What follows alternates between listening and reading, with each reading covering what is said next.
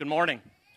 It's good to see you this morning. It's good to be able to spend this time of worship with you, to be able to be together, to be able to focus our attention on God. It is a beautiful day outside and a beautiful day in here.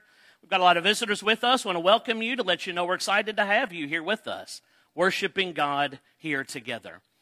We've just read from Genesis chapter 4. We're not going to spend a lot of time there, but my Bible is actually open to Ephesians chapter 4. I'm going to ask you to be finding that passage. We're going to be there here in just a moment.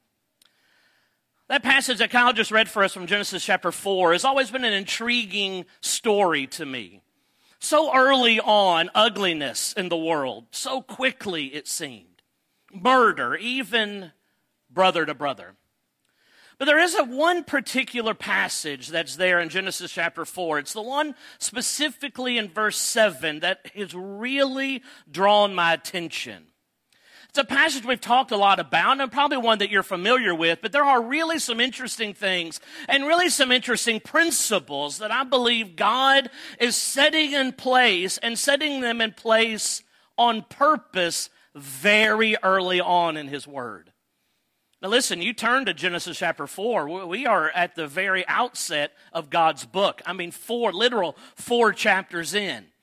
And there have, up to this point, been so many godly principles put there in place. But there is again another one said in Genesis chapter 4 and verse 7 that I believe will continue to carry itself throughout Scripture, and one for us today that continues to be something that we have to have in our mind encased in concrete. A principle that is absolute in our head. There are three realities given to us there in that one verse. Three things specifically said about what Cain was dealing with, but the reality that continues to be in place for each and every one of us today. Those three realities are this. Number one, the idea that sin lies at the door. It's an, an easy picture to conjure, right? It is an easy picture for us to conjure that sin or that Satan is standing right on the other side of the door and he's just knocking. All the time knocking, all the time knocking, all the time wanting you to let him in, wanting you to open the door. All the time he's there knocking each and every day. It seems at times all day long. He's just knocking, just knocking. Reality number one He was there for Cain, and He is there today still. The second reality is He wants you. He's not interested in asking you a question. He's not interested in you opening the door up and you just giving him a big hug and him walking away. He's not interested in, you know, uh, it was a wrong house. His desire is for you. You get into the pages of the New Testament, and Peter will make the point that his desire is to devour you. His desire is to destroy you. And so he's there at the door, reality number one, knocking, and reality number two, he wants you. He wants all of you, not just a piece of you. He wants all of you and he wants to devour you. He wants to destroy you. But that brings us to reality number three. And for me, in a lot of ways, it is what we miss in this one verse. And I think ultimately we miss it because of the action that Cain takes. Right? The action that he takes causes us to miss this third reality. Because Cain opens the door. He allows sin in. He kills his brother. He follows through with it. But there's one other reality given here in verse 7. Reality one, sin is at the door. Reality two, its desire is for you. But reality number three, God gives us. You have the power to choose no. I mean, think about what's said right here. Yeah, sin is there. Its desire is for you, but what's he told? You should rule over it. You have the power to choose. You have the choice. You have the power within you to take sin, to not open the door, to push him away, whatever it is, flee from the devil. You know, we have all of those ideas. And so I want us to understand those realities and how important it was for Cain. Now, listen, Cain failed. for sure. He opened the door, he killed his brother. But let's not miss that third reality. I want you to understand that in the pages of the New Testament, in the passage that we have, and I've made reference to in Ephesians chapter 4, where we're going to spend the rest of our time this morning, uh, there's kind of another verse that is very similar to that. Don't give place to the devil. In Ephesians chapter 4 and verse 27, we're going to get to there here in just a moment, but in the context of not being angry, don't be angry and do not sin, uh, or be angry and do not sin. Don't let the sun go down in your wrath, nor give place to the devil. What an interesting phrase that is. Don't give place to the devil. The picture that I have up here on the screen, don't give the devil a foothold. Don't open the door. The point being, I, have the choice whether to do that or not. I have that power. I alone have that choice. Sometimes we convince ourselves, it may be the culture that we live in, but you know, sometimes we convince ourselves that it just isn't possible. It's just not possible to live godly. It's just not possible to do the right thing. It's just not possible to be that different. And we convince ourselves that those possibilities just aren't there. And I want us this morning to take this passage in Ephesians chapter 4 and verse 27 and, and expand that context to get the understanding that God is calling on us as, as, Christians to be that different, to make that choice. That even though everyone else in the world may be heading in one direction, you can stand firm. You can be different, and you most certainly will be different. And for us this morning, I feel like it can be a very strong reminder of exactly where we need to be as Christians. Let's, let's start with an illustration. Normally, as is the case, as a lot of you that have been here for a long time know, if I've got a, a negative illustration to use, I like to use Tim Arden. I don't know why that is, but that's usually, and he probably knew that was the case, and so he's literally went to the other side of the country, is where he is. So he's not here, so I can't use Tim Arden this morning. Who will I use? Nate Hawk. You get, no, I've got, all, I'm on the microphone. I have the microphone. I have all the power. And, and so, that's right. He's, he's gonna, he's going like this, but he's, he's gonna do it. I mean, he's gonna do it. And so we're gonna use Nate Hawk this morning, and he is going to represent the world for us. All right? He's gonna do it up here next to me. Yeah, up, right up here next to me. You're not gonna get a microphone, but you are gonna, you know, definitely don't need your Bible. You're the world. You're the, you're the world. You don't need your Bible. You're the world this morning. All right, I want to paint a picture for you. We're going to use Nate as an illustration. Nate and I are very different, right? We look different. We do different things. We are different ages in every way. And so I want us to get to an understanding of the reality of how difficult it is to be different from the world today. All right? So let's talk about some realities about our culture. So I want you to come on this side of me, all right? All right, so I'm, Nate's going to represent the world. I'm going to represent the godly Christian. Okay, that's, that's how it's going to go. All right, so we're going to put my Bible down here on the ground. All right, so I want us to understand that as a Christian, we have God's Word and we are to stand upon it. It is firm. It is sure. It is never changing. And as a Christian, my whole life has to be built upon standing upon God's Word. All right. So Nate, he is the world. He's not standing on God's word, on God's word. And we are in essence different. We are in different places. We are doing different things, but he's relatively close to, uh, to me. So are we really that different? Maybe not that different. And I want us to understand that in our culture here, there was a time long ago where our culture was much closer to God's word than it is now but our culture has moved. I want you to think about just the reality of it. I mean, just the reality of our culture.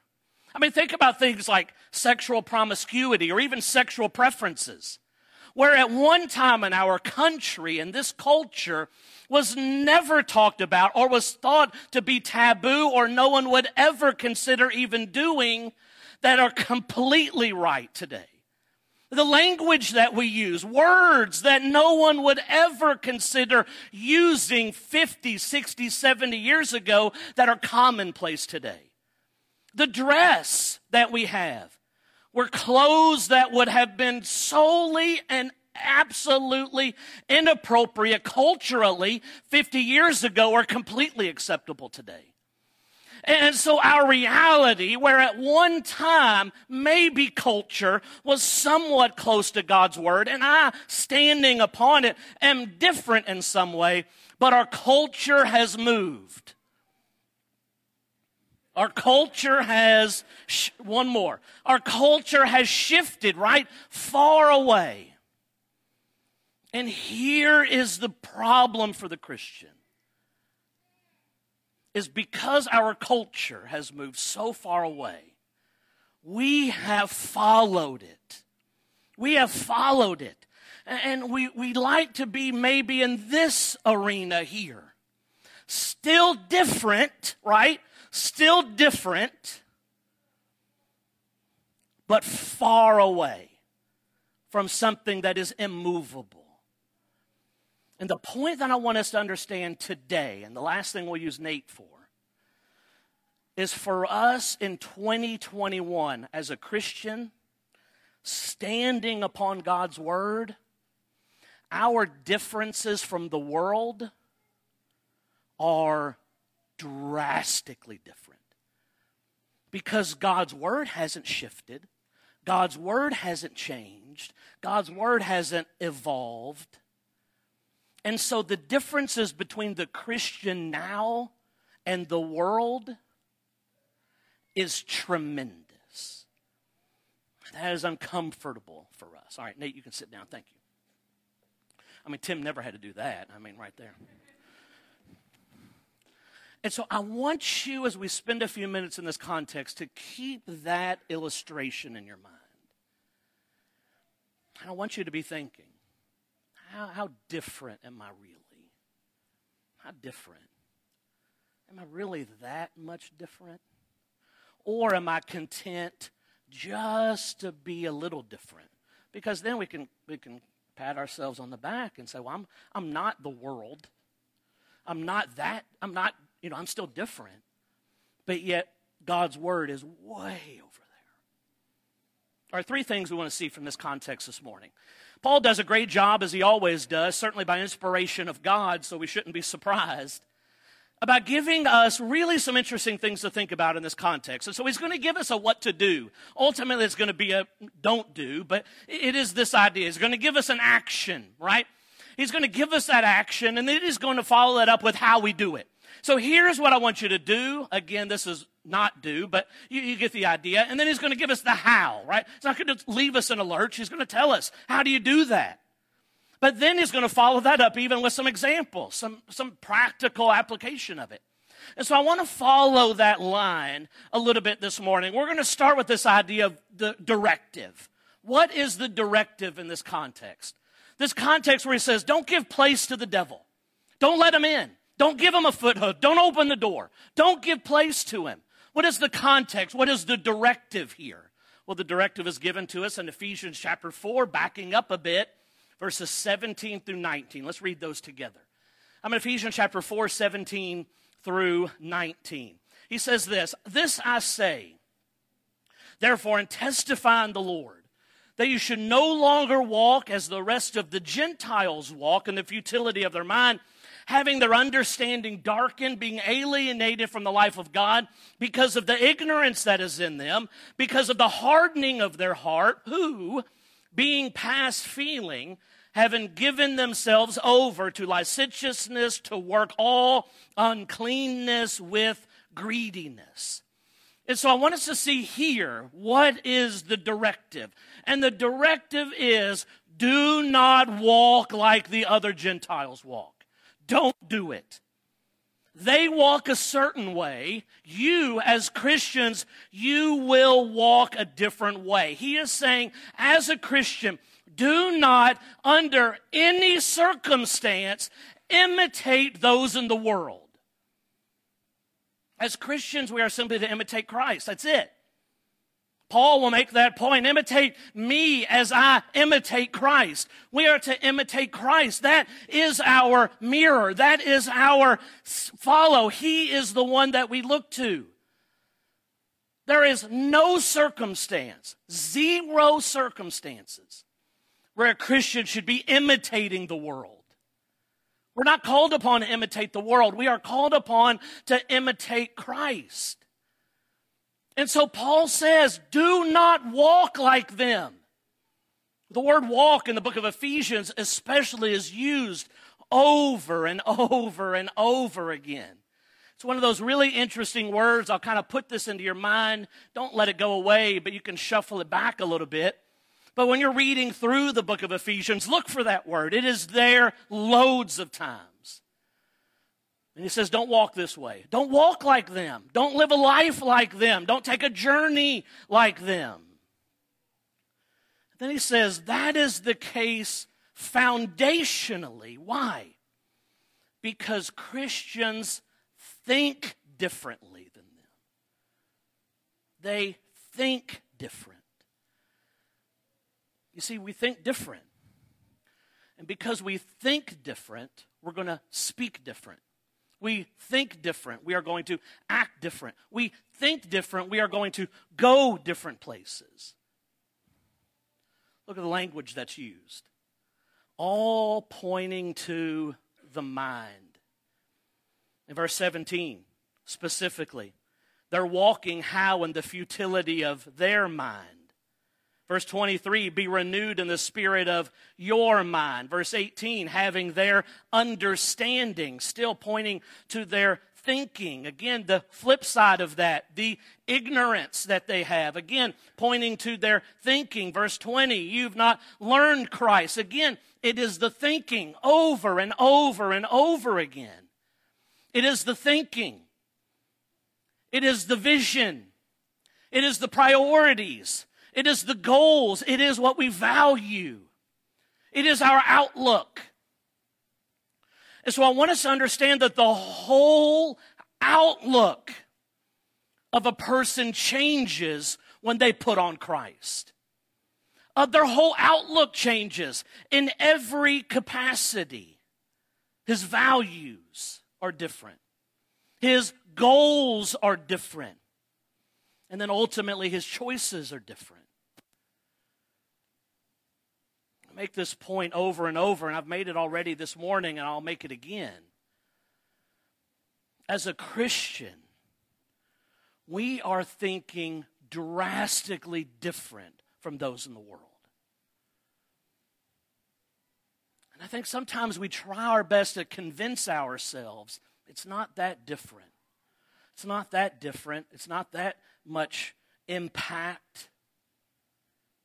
It's everything. It's every impact that there is. And so the point that Paul is making is that for the Christian, they simply cannot pattern their life after people of the world. The point he makes, their thinking is futile, it's empty. Uh, maybe a better way to put it is it, it has no purpose. That's not the case for the Christian.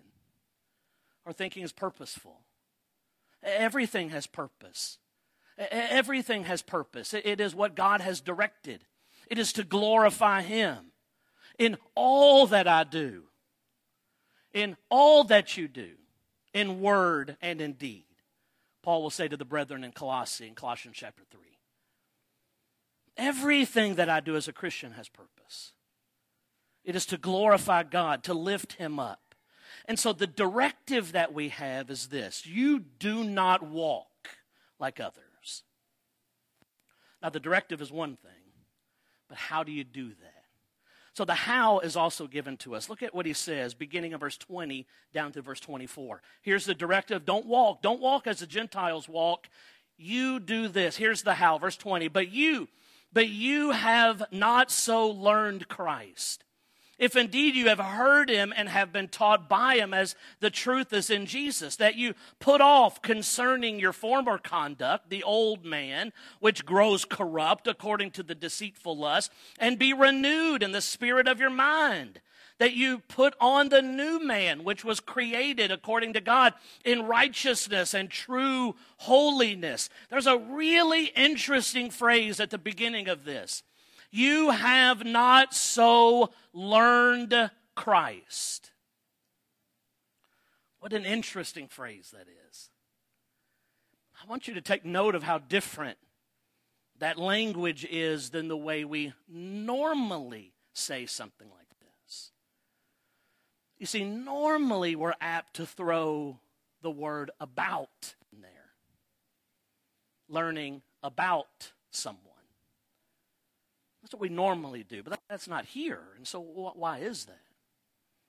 You see, I could pick up a book, right? I, could go to the library, I can pick up a book. See, I'm, I'm never, ever going to disparage the library ever again. I've learned my lesson. So you go to the library, you get a book, and maybe it's a book about Abraham Lincoln, and I can read that book, and I can get another book about Abraham Lincoln, and I can learn about Abraham Lincoln. I can learn about him, but I can't learn him because he's dead. He's been dead a long time. I can learn about him, but I can't learn him. But what does Paul say? You learn Christ. That means you, you need to work on your relationship with him. Well, how's that? I can't work on my relationship with Abraham Lincoln. He's dead. He's, a, he's in the grave. But I can work on my relationship with Christ. I can get closer to Him each and every day. Why? Well, He's not dead. He is alive and He is active and He is in me as a Christian. And so Paul says, listen, you learn Christ. You get closer to Him. You get near to Him. And how do you do that? Well, the better I know the truth, the better I know Christ. So you have there verse 21 if indeed you have heard Him and have been taught by Him as the truth is in Jesus. One of the points I think that Paul is making in this passage is that those in the world, and he's used this word already, are spiritually ignorant, while the Christian is spiritually intelligent in the truth. And so he throws that then an illustration of putting off the old man and putting on the new, tearing him away, getting rid of him because you've been made alive in Christ. Uh, to me, and maybe for you as well, I read this passage, and Paul will use the same illustration in other places as well. This put off the old man, put on the new man. Colossians chapter 3 is another example of that same language. Uh, but, but maybe for you, as it was for me, the, the picture easy that is conjured up is in John chapter 11 with the raising of Lazarus. I mean, what an incredible picture that you have of this exact same thing. Much more in a physical way there in John chapter 11, right? Lazarus, Jesus' friend, he dies. Jesus knows it and he's preparing for it. And, Lazarus has been dead and he's been in the grave for days. And Jesus is there and he's going to raise him from the dead. And the incredible scene that unfolds as they go to the grave. Lots of people are there. They go to the grave. They're asked to roll the stone away. You remember the story. Uh, they're, they're fearful of doing that because of the stench that may come out because it's been in there for a few days. Like, let's not do that. But Jesus says, roll it away. And he cries out to Lazarus, right? Raises him, one who was dead and made alive in Christ. Now, a very physical picture because physically Lazarus was dead and made physically alive by Christ. And he walks out of there. But you remember what Jesus says next? John chapter 11 and verse 44. What does he say next? He, he walks out of there, a man who was dead, but now he's alive. But what's he wearing? Dead man's clothes. That's what he's wearing, right? He's wearing dead man's clothes. What does Jesus say? Loose him. Loose him and let him go. Doesn't need dead man's clothes anymore. Why? Because he's alive. And in that same exact way, spiritually, that's what Paul is saying here in Ephesians chapter 4. We were dead in our sins, but in Christ we have been made alive. And Paul is saying, you're no longer dead. You're now alive in Christ. Take off those dead man's clothes. Take off those things. You don't need those clothes anymore. You're no longer dead. You're now alive. And so, spiritually speaking, that's what Christ says to us. Loose him and let him go. So, how do we do that? How, how we do that? We renewed. We are renewed in the spirit of our mind. We often use the phrase physically, we are what we eat. We say that all the time. I don't really know what that means, but we say it, right? We are what we eat. I mean, to a point, I understand that. But spiritually, what I do understand is we are what we think. What I put into my mind ultimately is who I am. I can fool people for a little while. Ultimately, I certainly can never fool God, but I can fool people for a little while. But really, if I continue to just fill my mind with the world, I'm not going to fool people very long either. We are what we think. And so he says, listen, you, you, you don't walk like the Gentiles walk. You think differently. You renew the spirit of your mind because you are different. And then the rest of this context, he'll give us some examples. We're going to go through them very quickly, and I'm going to make a point about all of them together, if you will. All right, Ephesians chapter 4, 25 through 32. Here is the directive don't walk as the Gentiles walk. How, how, do you not do that? That understanding that we've put off the old man, we've now put on the new. We're renewing the spirit of our mind. We're thinking differently. Now, what does that look like? How does that play out? Well, here's some examples of that. Ephesians chapter 4, verse 25, beginning.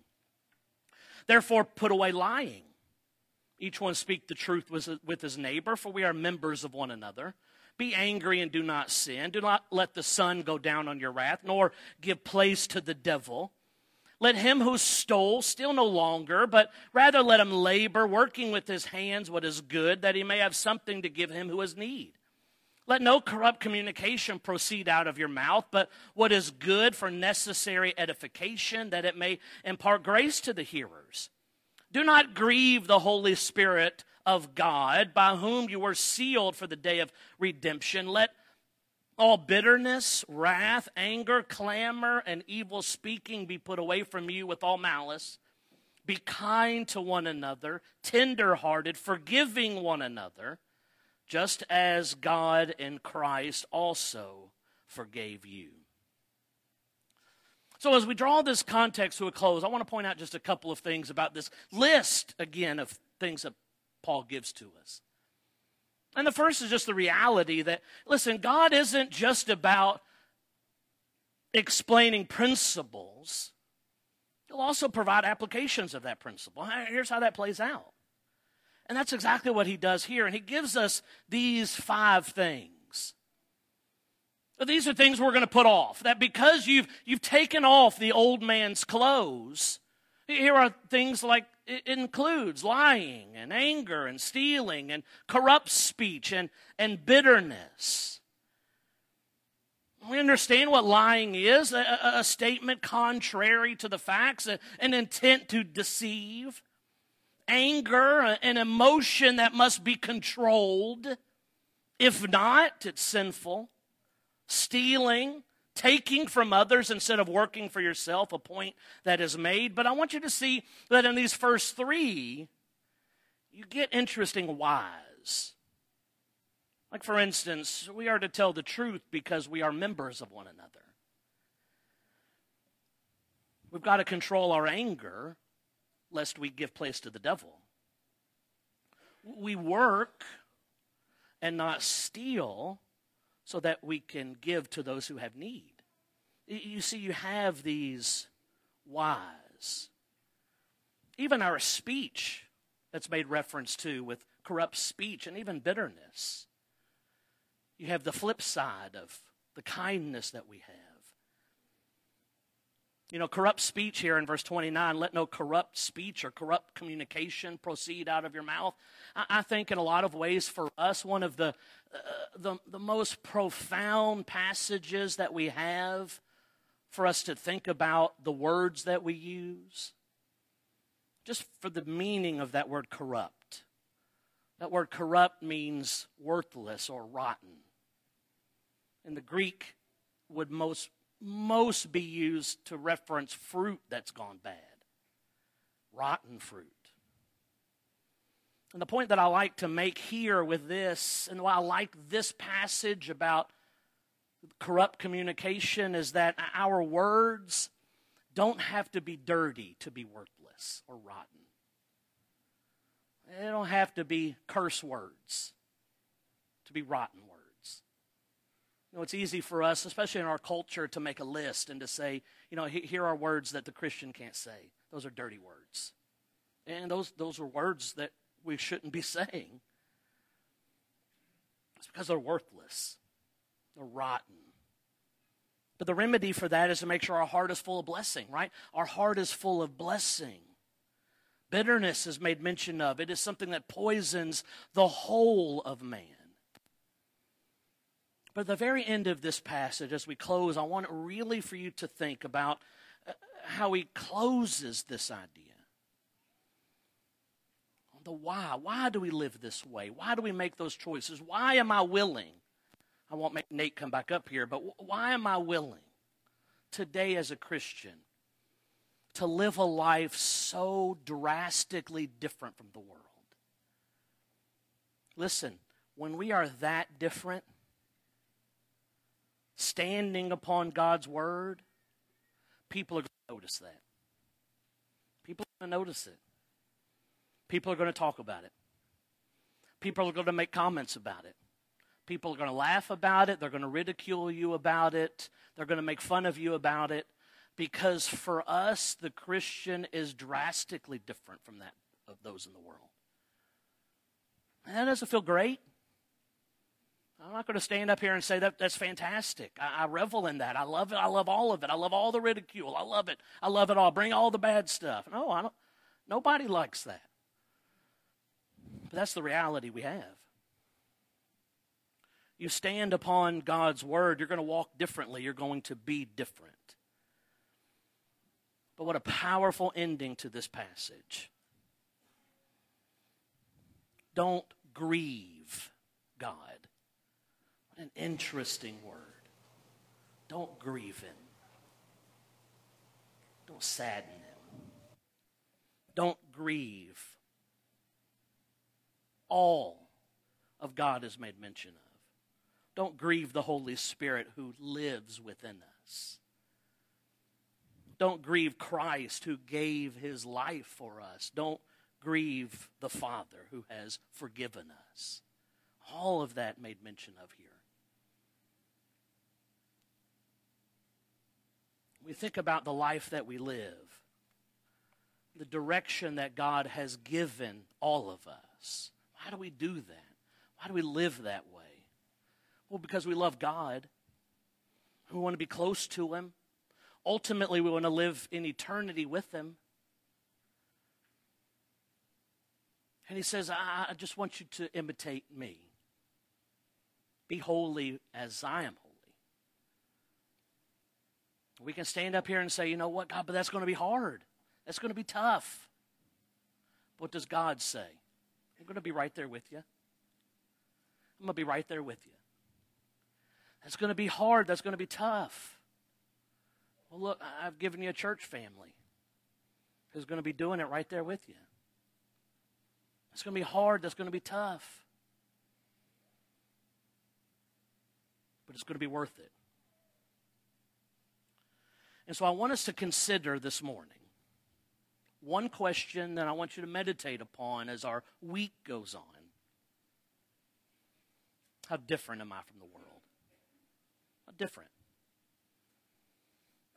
How different are my actions? How different is my speech? Do I even look different? Do I act different? Do I go to different places? Am I reacting to life in a different way? How different am I really? It is a most difficult question. That's why I ask you to meditate upon it this week, it's going to take a little bit of time, a little bit of thought, a little bit of reflection, but an answer we have to come to to make sure if it is, I'm really not all that different. And we are able in an honest way to look back and see God's words way over here. And the reality, I'm really not standing on that anymore. We've got to be able to get ourselves to a place like that. That honest reflection. And so it'll take a little time this week, and I encourage you to put that time in to reflect on your life, on your decisions, on your choices. Because ultimately, where we started in Genesis chapter 4 and verse 7, all of us can make the choice that sin will not rule over me. All of us can make the choice to give no place to the devil in my life. I pray and I challenge you to make that choice. Well, Brad's going to lead us in a song of invitation, and it gives us an opportunity to think now more specifically about our, our relationship with God. And maybe it is your relationship with God isn't where it needs to be. Sin, which separates you from God, needs to be taken care of. Man's greatest problem. And maybe you know what it takes to take care of that problem washing that sin away in the waters of baptism, putting Christ on in baptism. And that's where you are today. Well, let's take care of that today. Or maybe there's something else we can help you with. That's the case, you let us know as we stand and sing.